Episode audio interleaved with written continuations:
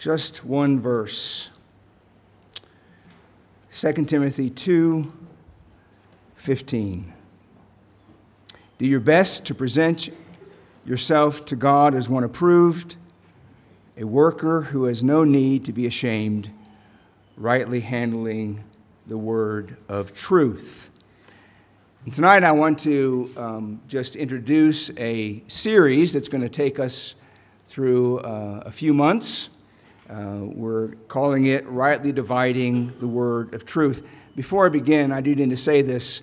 Um, the illustration I gave this morning about the husband coming out of the driveway, I really, I, I didn't do that. Um, uh, somebody said to me afterwards, you do realize we all think that you're the guilty one. Um, I've, I've done other things I'm not, that I'm ashamed of, but I've never done that. So, all right. It was completely hypothetical. I didn't have any of you in mind either. All right.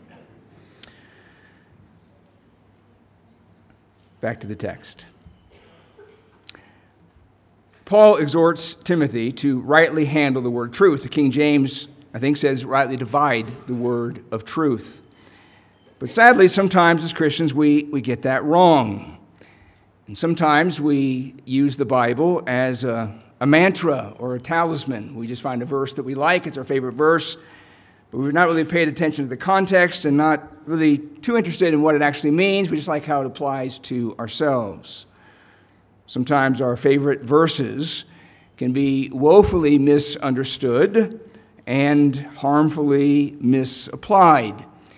Now, recently I was thinking about this. Somebody sent me an article that was recently published in Christianity Today and the article was about the fact a, a survey was taken by um, a, a YouVersion uh, Bible app of the most popular, most well loved verses amongst Christians in Africa. And the top 10 verses um, are very familiar to us. Jeremiah 29 11 was number one. For I know the plans I have for you, declares the Lord plans to prosper you and not to harm you, plans to give you hope and a future. Philippians 4 6, do not be anxious about anything, but in every situation, by prayer and petition with thanksgiving, present your requests to God. Isaiah 41:10, which Stephen's going to preach next week. So do not fear, for I am with you. Do not be dismayed, for I am your God. Romans 12:2, be transformed by the renewing of your mind. Don't be conformed to the pattern of this world. Of course, Romans 8:28, we know that all things work together for good to those who love God and those who are called according to his purpose. This one did take me by surprise. John 1 1, in the beginning was the Word, and the Word was with God, and the Word was God. Matthew 6 33, but seek first the kingdom of God and his righteousness, and all these things will be given to you as well. 2 Timothy 1 7, for the Spirit of God gave us, uh, that God has, gave us, for the Spirit of God gave us, does not make us timid but gives us power, love, and self-discipline. Philippians 4:13, I can do all things through him who gives me strength. Joshua 1:9, do not be afraid, do not be discouraged, for the Lord your God be with you wherever you go. Now, don't misunderstand, these are all great verses. They're all in the Word of God, they are all true, and therefore they're all precious. But each of these texts, uh, we have to understand, comes in a particular context. And so, as I read the article, it was interesting. They interviewed several African Christian leaders uh, throughout the continent, most of them familiar that are connected to Langham Partnership, which is a fairly solid um, evangelical group. And they asked, Why do you think these 10 verses? One person wrote and said, The verses in this list summarize the needs and the aspirations of Christians in Africa hope in God's promises, trust in God's provision, and security in the midst of uncertainties. Somebody else said that they show the social context and the people's common experiences. For instance, Christians in times of political unrest and economic suffering often find comfort in memorizing these particular verses. Uh, someone likewise responded this way It is likely that these verses feature prominently in Africa because of the challenging socioeconomic and socio-political circumstances in many African countries. Many Christians are enduring hardships, and they resort to God's promises to provide security, provision, prosperity, and protection. We struggle against many societal ills, such as corruption, as well as other issues, including spiritual oppression and false teachings. And listen to this comment that they made We generally have a transactional relationship with God, and most of these verses would be taken as promises, rewards for good religious conduct. Most do not know how to interpret the Bible, this person said, for themselves, so they rely on what they hear from pastors. And given the rise of neo Pentecostalism in Africa and the reality that approximately 85% of pastors do not have formal training, the popular verses would include those on this list. Unfortunately, this means that biblical literacy tends to be shallow in many contexts, and the harder truths that lead to spiritual maturity tend to be ignored since they are not meeting a felt need. So, as I read this, I thought about the fact it would be helpful to take several Sunday nights to look at each of these verses. First of all, to help us to appreciate these verses, to know exactly what they mean, to touch upon our own experiences and how that enters into how we often interpret Scripture. Thirdly, to move us beyond what might be the hindrance of familiarity. That is, sometimes we assume we know what it means. One of my favorite movies is The Princess Bride. And in The Princess Bride, you have this guy, I don't know his name, but uh, he's a bit of a scoundrel, and he keeps using this word inconceivable. And this other guy, who I don't know his name, remember his name either, but he says to this fella, You keep using that word. I do not think you know what that word means. Or I saw this meme last week. You keep using that verse. I do not think it means what you think it means. And sometimes we grab onto truths and we miss the main point. If I can illustrate, um, Anton's going to preach on this one, Jeremiah 29 11. It's a great verse. It's a great truth, but too often times it's applied in an individualistic way, missing the contextual point and the theological center. In other words, this verse, which tells us that God has great plans for us, uh, it, it, it, in the context, it teaches that there are serious consequences to disobeying God's word. Jeremiah 29 11 is given to those who are in captivity because of their sin. And so it teaches that God disciplines his people and that in that discipline there is hope. So it's a great verse. My plans for you are good. It's in the context of discipline. So rather than claiming this verse as you head off to a new school year, assuming that everything is going to be happy and easy, it helps you to face trials knowing that through life, that though life is hard, God is good. Though you may have that verse as a bumper sticker on your car, you might still have a fender bender tomorrow at Galuli's with all these passing motorists calling by, looking at you, and giving you bad signs. Philippians 4:13. Quinn's going to be preaching on this in April. It's a frequent go-to verse for athletes. I can do all things through Christ who strengthens me. Somebody, I will not mention his name, but he's in the Cable family. Sent me a message a little while ago, just before I ran a marathon, and he said, "Go strong," Philippians 4:13. And he was just put a smiley face after that. So I wrote him back and said, "I'm feeling really nervous, so I'll be wearing my Philippians 4:13 bracelet." It's good natured humor, but sadly, many disabuse this text, ripping it out of context. And so we want to be, make sure that we're rightly handling the word of truth. The goal in this, by the way, is not to be negative. The goal is not to be polemical. Uh, it's not to be iconoclastic and just bash. But the goal is to help us to rescue these glorious texts from oftentimes a man centered prosperity plagued enslavement. As this one leader recognized, so many of these verses come about because of a prosperity theology. And when they're truths, these, these are truthful verses, but what do they mean in the context? So we want to free them from cultural baggage. And so as we teach on this, I trust it'll be a help to us. Well, Paul was concerned about that with Timothy. And he writes to Timothy. Paul is writing his last inspired letter. He's writing to Timothy, and soon he's going to have his head severed from his shoulders and he's passing on the uh, baton to Timothy. And so he's, he knows that Timothy is pastoring this church in Ephesus that Paul had spent three years at.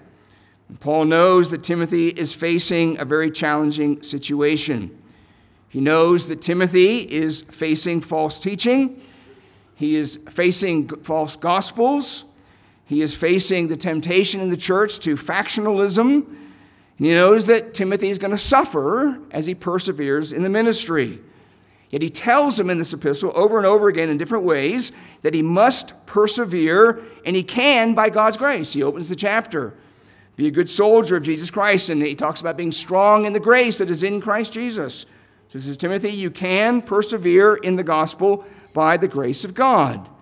He reminds him of Jesus Christ himself who suffered in verses 8 to 13. And then he exhorts Timothy that amid the flood of falsehood, amid the flood of foes in the church, amid the flood of various fables and folly, you must be motivated by one thing, Timothy. You must be motivated by this to be approved by God. And he says, Timothy, one way you're going to be approved by God is by rightly handling the word of truth. That phrase, rightly handling, again, sometimes translated rightly dividing the word of truth, is a phrase that means literally to, to cut a straight line. And he's saying to Timothy, when it comes to God's word, you want to you want to show it great respect and you want to cut a straight line with it. You don't want to veer, veer off the text. You want to veer off the truth. Stay on the line. My dad was a great carpenter, and, and one, of the, one of the things I didn't inherit from him was that. And my dad could cut a straight line, and it didn't matter how many, how many times he drew a straight line, and I would try, I couldn't keep to the line. Well, when it comes to the Word of God, we need to keep on the line. And that's what he's saying here to Timothy. Because keeping on the line of Scripture, as we stay straight on Scripture, it'll help us to live straight lives. And so, Timothy, make sure that you rightly handle the word of truth. You need to make sure that you understand truth, that you expound it accurately, and that you apply it faithfully. There's many applications, but there's one major interpretation.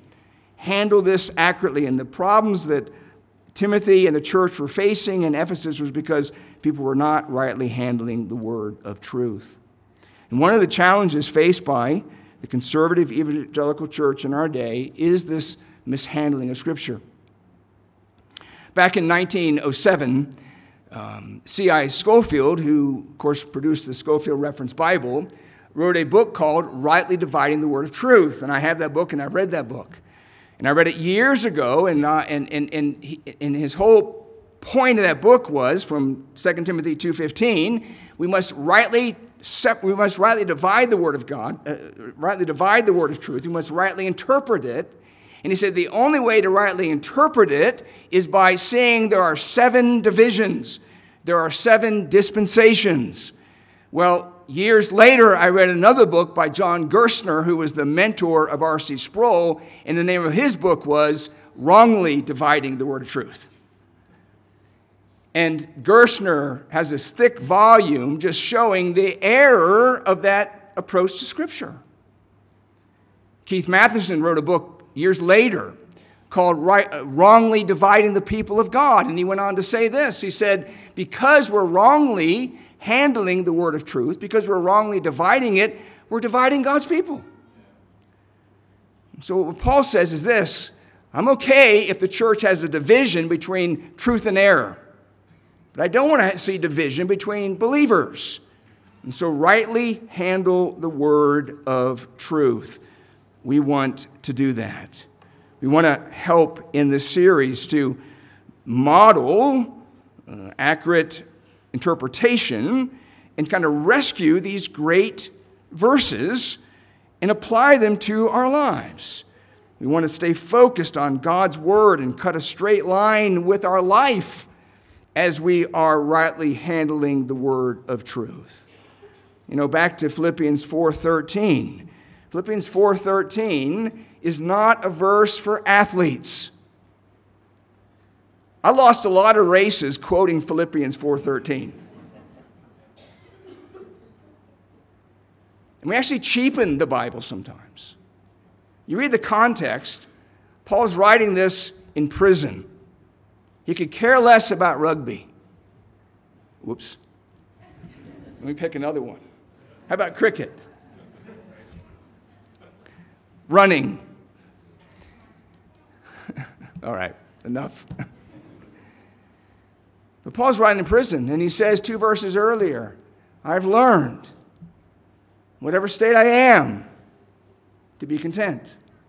He's saying, I can handle a tough situation because of Christ. So we want to rescue these texts that point us to Christ. I'm going to be preaching in a couple of weeks from Philippians 4 6, the great verse about don't be anxious in anything, but by prayer and supplication, with thanksgiving, make your requests known to God. That verse has been wrongly used to guilt people who have concerns. That text is not saying that. That text is not saying it's wrong. He's not saying it's sinful to be concerned. He's not even saying it's sinful to worry. He's saying it's sinful when you don't turn to prayer. We need to rescue these texts because the fact of the matter is the Word of God is precious, but it can be, it can be, it can be used in a dangerous way. We want to rightly handle the Word of truth. So we trust that in this series we will learn to treat the Bible with great respect, that we will pay attention to the author's intent and to his purpose. We'll pay attention to the larger context of the passage. We'll pay attention to the actual meaning of words. We'll pay attention to the larger flow of Scripture. And by the way, we're going to do all that in 20 minutes.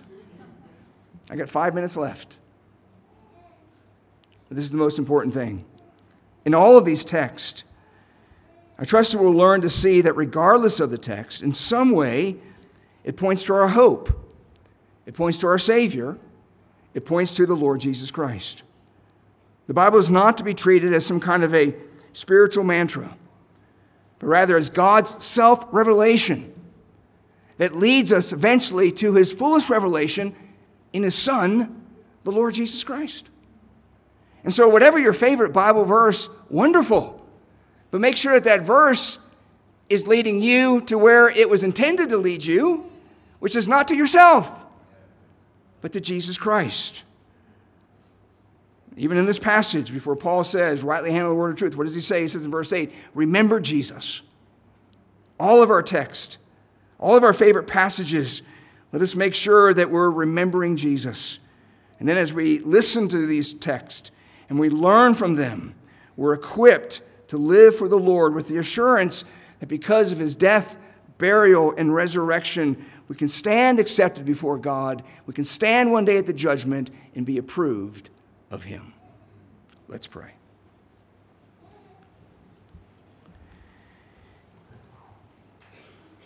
Our Father, we pray that you would just grow our love for your word. Thank you for 50 years of that in this church. And Lord, we pray that we would um, see more and more in the scripture, Lord, the Lord Jesus Christ. So bless this series. Help us to learn to more accurately handle the word of truth that we might be approved before you. We pray in Christ's name. Amen. Amen. Well, we are going to go to prayer. We're going to